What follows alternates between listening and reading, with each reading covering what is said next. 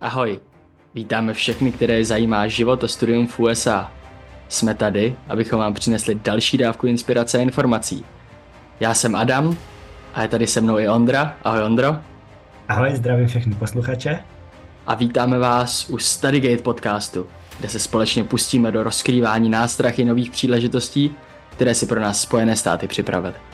Už plánujete v USA studovat, nebo jste prostě jen zvědaví, čím se život ve státech liší, těšíme se, že vám přineseme nový pohled na věc, ale také praktické tipy od našich hostů. Těšíme se u dalších dílů Stargate podcastu.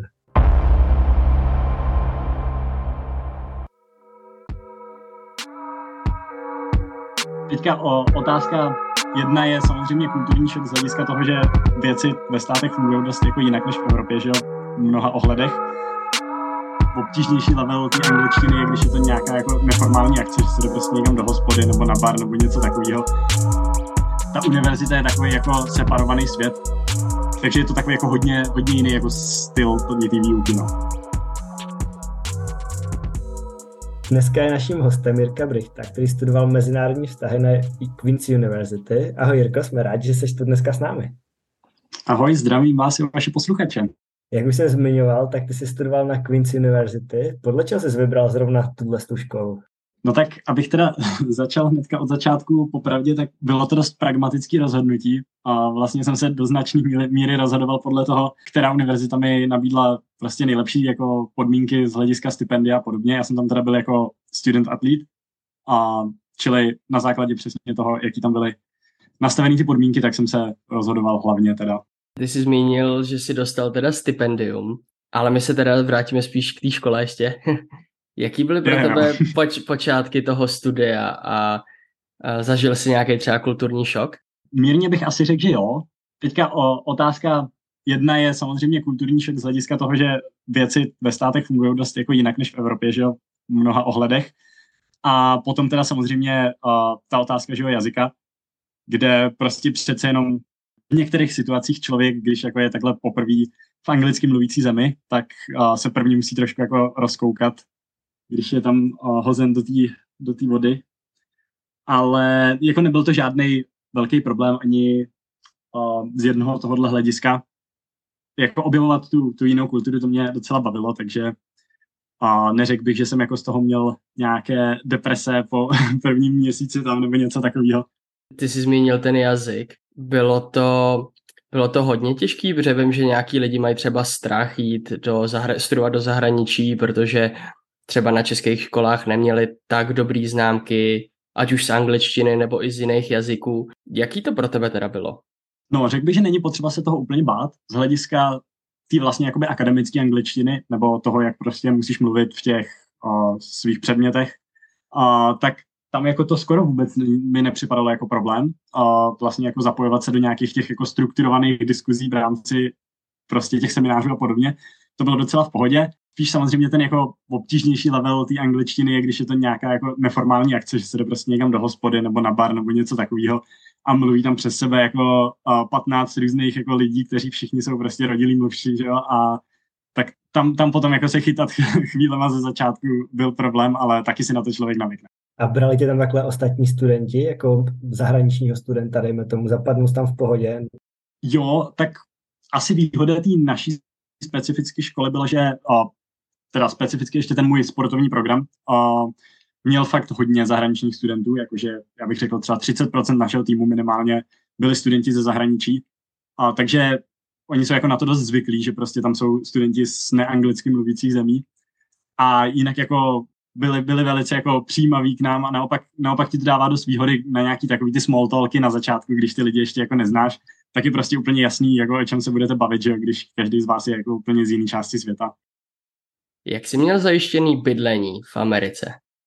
A já jsem tam vlastně jako většina studentů, který uh, teda studují na amerických univerzitách, byl přímo na těch jako, uh, college dorms, kde vlastně tam to často funguje tak, že uh, ta univerzita je takový jako separovaný svět od zbytku toho města, nebo často ty univerzity jsou vyloženě ještě úplně mimo město, že jsou takový jako univerzitní městečka, ale zrovna teda Queens uh, je jako Charlotte, což je prostě velký přes milionový město, a, takže tam jako to nebylo až takhle do takové míry, ale pořád prostě hodně tam funguje takový ten komunitní život, že uh, všichni se jako drží na těch, uh, na těch dormech a na tom kampusu vlastně celou dobu jenom ty studenti. A myslím, že to tak dělá jako většina i místních jako Američanů, uh, tak je to takový jako, já nevím, asi kulturní tradice pro ně, že prostě když jsou uh, na, na tom undergrad programu, tak jdou prostě bydlet na ty dormy třeba jako aspoň tři roky, i, i když někteří z nich bydleli jako půl hodiny třeba od toho kampusu, tak se, tak se tam stěhovali. Dělá univerzita nějaký akce, abyste se tam nenudili na těch kolejích, když tam jste ty, řekněme, čtyři roky po, po dobu toho studia? No měli jsme samozřejmě jako spoustu různých jak akademických, tak informálních akcí, ale potom uh, ty studenti mezi sebou, že asi jako organizují různý, různý akce. Uh, jsou, hodně tam fungují takový ty studentský spolky, který teda jako uh, v Česku nebo v Evropě mají asi takovou jako specifickou pověst o takových těch různých rituálech přijímacích do těch fraternities a tak. Ale to, to teda zrovna na naší univerzitě nebyl úplně takový jako uh, radikální příklad asi, ale pořád jsme tam měli jako spoustu různých spolků, jako mm, měli jsme tam prostě třeba jako asociaci jako zahraničních studentů nebo jako židovských, muslimských studentů a podobně. A ty vždycky, když prostě, já nevím, napadá mě teďka příklad, když prostě byl třeba Ramadán, tak právě ty, ty muslimský studenti dělali jako pro celý kampus a prostě nám jako ukazovali, jak to jako oslavují a tak bylo to fakt zajímavé. Takže a takhle je to i z hlediska toho kulturního zase obohacující a spousta takových různých akcí se tam dost často vlastně a, dělá. A přišel jsi třeba do kontaktu i s nějakými jinými Čechy na těch kolejích? Nebo aspoň středoevropany, Slováky, Rakušany? No, měli jsme v týmu relativně velké množství Němců uh, ze středoevropanů. Konkrétně jako nás jako Čechů zrovna tam bylo dost málo. Já myslím, že asi tak čtyři jsme tam byli na celém tom kampusu za celou tu dobu, co jsem tam studoval. To ještě jako se tak, uh, ta populace jako střídala. A pak jeden Slovák, takže teda, co mě jako teďka napadá, takže uh, moc jako češtinu tam, tam člověk neuplatní, no, jako. A mohl bys to srovnat třeba s českýma kolejema, jak to tam vypadá, co se týče třeba počtu lůžek na pokoj nebo nějakého takového společného prostoru a tak? No tak s počtem lůžek asi to bude jako srovnatelný s našima kolejema. Já jsem teda, uh, když jsem byl první rok jako na vysoký ještě v Česku na kolejích, tak uh, to byl takový ten covidový rok, takže jsem neměl úplně nejdelší zkušenost s kolem a pak jsem vlastně byl delší dobu doma. Ale uh, jako kvalitou asi těch kolejí bych řekl, že to je jako na, na té mojí univerzitě, tam to bude samozřejmě prostě rozdíl škola od školy, ale tak to bylo jako hodně jako kvalitnější. Na druhou stranu to ubytování je jako naprosto nesrovnatelně dražší, že? a jako celý, celý to prostě uh, studium, když prostě uh, zrovna není ten uh, student jako šťastný, že dostane právě nějaký jako nějaký příspěvek od nějaký miliardáře nebo nějaký stipendium nebo něco takového, tak se to cenově vůbec nedá srovnávat i s těma kolejema. Takže potom se to asi projevuje i v tom, že jsou jako kvalitnější, ale je to trade-off. Ty jsi zmiňoval to stipendium. Jak teda funguje to stipendium? Teďka jsi říkal, že ty koleje jsou teda drahý. Za co všechno platí to stipendium vlastně? Na co se dá uplatnit? Tak tam to myslím si jako hodně záleží. Uh, On vlastně teda specificky, já budu mluvit o těch jako atletických stipendích, protože o těch ostatních toho za stolik nevím, tam prostě jako jsem měl pár kamarádů, že co eh, tam byli na základě něčeho jiného. Ale uh, tam si myslím, že o tom do velké míry rozhoduje coach toho týmu, že vlastně ten tým každého to, toho sportu uh, má prostě nějaký asi budget, který může jako utrácet libovolně za ty lidi, který se tam jako přitáhne na další rok. Myslím, že to tak funguje. nejsem úplně jako nejvěruhodnější zdroj, ale tak jsem to tak pochytil za tu dobu. A potom uh, ten trenér teda má docela, jako bych řekl, volný ruce s tím, jako uh, jak a komu a za co to nabídne. Takže uh, prostě hodně to záleží individuálně, si myslím. Já bych teda tohle využil na přemostění od studia ke sportu. Ty už si teda zmínil, že jsi tam šel za, uh, za sportem. Co to bylo za sport a po případě byl to ten hlavní faktor, proč jsi chtěl jít do Ameriky? Uh, no, šel jsem tam teda uh, běhat lehkou atletiku, dělal jsem osmistovku. Neřekl bych, že to byl, neřekl bych, že to byl jako hlavní faktor, proč jsem tam chodil. Spíš mě jako zajímalo, jako jednak, jednak je to samozřejmě výhoda v tom, že si člověk jako zlepší ten jazyk, že jo, a potom objeví prostě, jak to funguje v té jiné zemi. A trochu tu kulturu nase a podobně, takže já bych spíš řekl, že jsem tam jako šel s tím, že mě to přišlo jako zajímavý, jako. Možnost, jak se dostat na studium zahraničí. A tohle byl spíš takový jako prostředek k tomu, jak to udělat. Ale zároveň teda jako v jistých chvílích to bylo uh, pozitivní, v jistých chvílích to bylo otravný, že člověk prostě tam je jako na půl úvazku uh, za ten sport prostě, no, ale řekl bych, že to byl spíš jako prostředek k tomu, jak, jak tam jít, než jako, že by to byl jako ten hlavní účel, ale za, zároveň vím, že z Evropy tam chodí jako spousta sportovců s tím, že vyloženě jako chtějí skombinovat jako tu školu se sportem a v Evropě jim to není tak dobře umožněný prostě tím, že tam ten systém takhle funguje. Tím jsme se vlastně taky setkali, že ten sport tam je fakt na vysoký úrovni, že jak učitelé to berou, tak vlastně ta výkonnost těch atletů, tak to je taky jako obrovská a i ty přípravy vypadají profesionálně. Setkal se s tím taky jako v porovnání oproti České republice, že ty trenéři tam byli třeba lepší, víc dbali, dejme tomu, na regeneraci nebo takhle? No já si myslím, že ten rozdíl bude hlavně v tom, že tam ten trenér ti jako uh, má na tebe jakoby víc času, tím jak prostě je to v rámci jako toho studia přímo na tom prostě kampusu.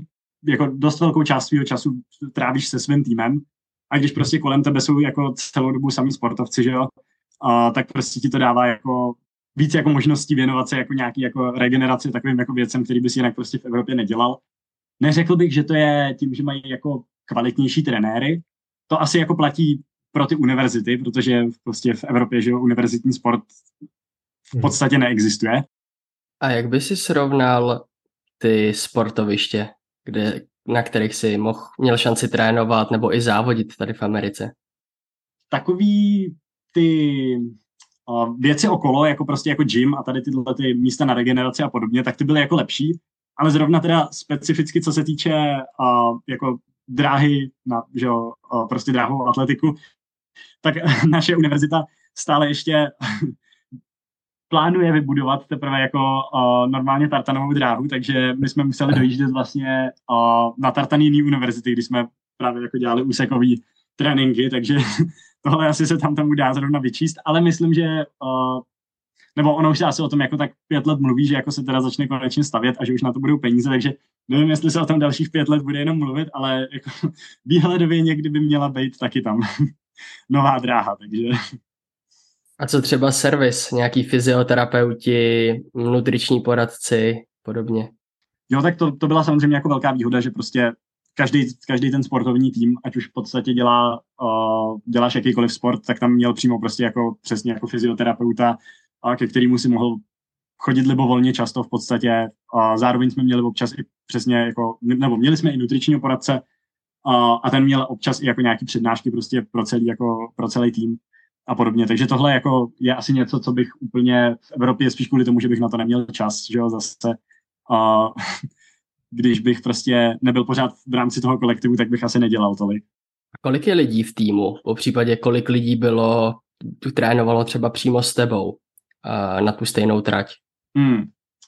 No, to je dobrá otázka. Teďka řekl bych, že osmistovkařů jsme měli třeba jako pět, šest, ale uh, že jo, prostě jako běžecký disciplíny dost často trénuješ jako v té větší skupině, že jsme měli jako nějaký delší výběhy a podobně, tak tam nás prostě bylo třeba jako 30-40, že, že celý ten tým prostě jako začínal spolu.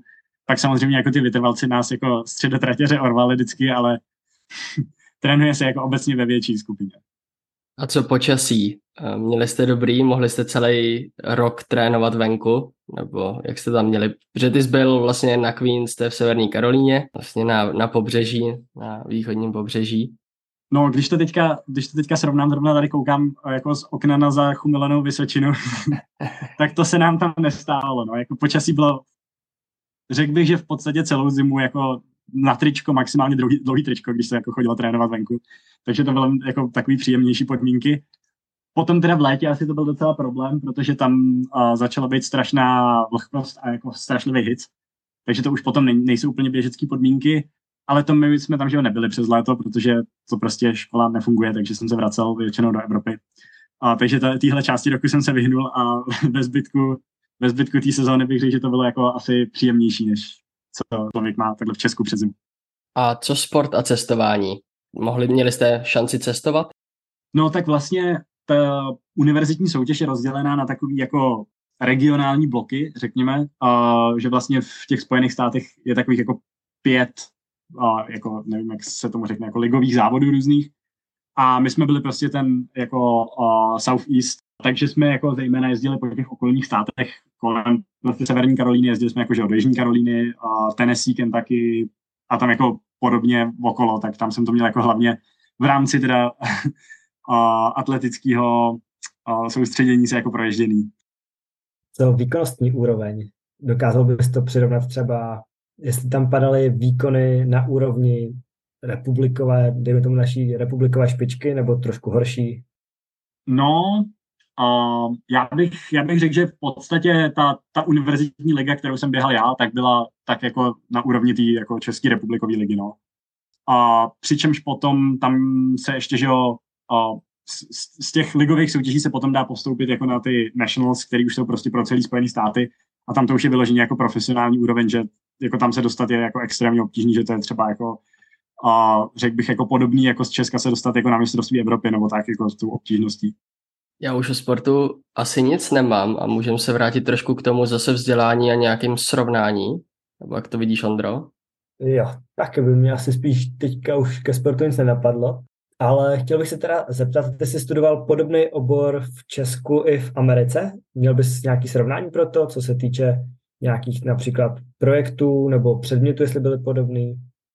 Jo, já jsem teda dělal v uh, Česku normálně na Karlovce mezinárodní vztahy a politologii a tam jsem teda měl International Studies a ještě s minorem ve filozofii.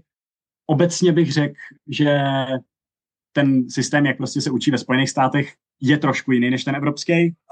Já jsem ještě teda měl v Česku jako možnost okusit studium práva, takže tam je to úplně jako něco jiného, protože ještě specificky třeba na té právnické fakultě, jak prostě pořád to jsou zejména takový ty jako masový frontální přednášky, když to uh, v těch Spojených státech, tak skoro všechny ty předměty jsou jako diskuzní a jako pořád se tam dělají nějaké projekty a je to mnohem víc jako uh, aktivní, ty píšeš jako na každý týden nějaký eseje a potom si prostě přečteš nějaký jako artikl a o tom se celou jako tu hodinu jako debatuje a podobně. Takže to není tak prostě, že jako tam ty žáci jako sedí a koukají se, spíš právě pořád je od tebe něco vyžadovaný. Takže je to takový jako hodně, hodně jiný jako styl té výuky, no. Mě by zajímalo, jestli ti utkvěl v hlavě nějaký jako úplně zajímavý předmět nebo projekt, který jste měli v Americe. Já jsem měl jako několik oblíbených předmětů za tu, za tu dobu, co jsem tam studoval, ale hodně zajímavý bylo třeba, uh, že jsme se účastnili a to je jakoby vlastně mezi univerzitní předmět, nebo mezi univerzitní projekt a napříč celou Amerikou, nejenom Spojenýma státama. Byla to vlastně simulace organizace amerických států a tam vlastně jsme se jako připravovali na to, že budeme na závěr jako toho semestru prostě jsme měli jako týdenní takovou jako diplomatickou simulaci ve Washington DC a právě jsme tam jako jednali za ten stát, který jakoby nám byl přidělený tady v této organizaci s těma dalšíma univerzitama prostě z celé, z celé Ameriky což byla jako hodně jako zajímavá zkušenost. A bylo to právě jako o, přímo předmět, který jsme měli jako vedený na té univerzitě, což podle mě v Česku jako není úplně, jako jsou tam taky samozřejmě na o, minimálně FSV vím různý takovýhle experimentálnější jako předměty, ale není to úplně jako tradiční věc, co by se dělala. A tam jsme takovýchhle různých jako víc jako takovýchhle kreativnějších předmětů měli víc. Potom jsem tam měl ještě třeba o, současnou o, zahraniční politiku Spojených států, kde jsme zase dělali uh, Security Council prostě prezidenta amerického a tam se taky na konci právě dělala jako ta simulace, uh, která vlastně jako je místo prostě závěreční zkoušky, že jo, což je něco, co úplně, nevím, zatím jsem se s tím nesetkal v rámci studia v Česku, tak třeba ještě něco takového přijde, ale bylo to jako takový zajímavý, osvěžující. Samozřejmě pak je spousta předmětů, kde ta zkouška je jako stejně designovaná jako u nás, nebo to je nějaká esej a podobně, ale uh, byly tam právě i takovýhle stylově jiný. Jo. Je tam i třeba nějaký předmět ve stylu jako retorika nebo co takového? Jo, jo, jo. Um, to vlastně jsme měli, uh, já nevím, jak to bylo přesně pojmenovaný, ale jsou tam uh, vlastně povinný předměty, kde máš jakoby, ono to je jakoby angličtina a právě se tam dělá jakoby vyloženě retorika a tak, že tě učej prostě uh, jak působit jakože na svoje jako cílený nějak publikum a podobně. Je to jako taková, řekněme, komplexnější jako čeština, kterou jako děláme, že v rámci jako slohu a tak jako u nás na střední, tak oni to mají prostě na té univerzitě, takže ti to umožní prostě to udělat trochu víc jako do hloubky.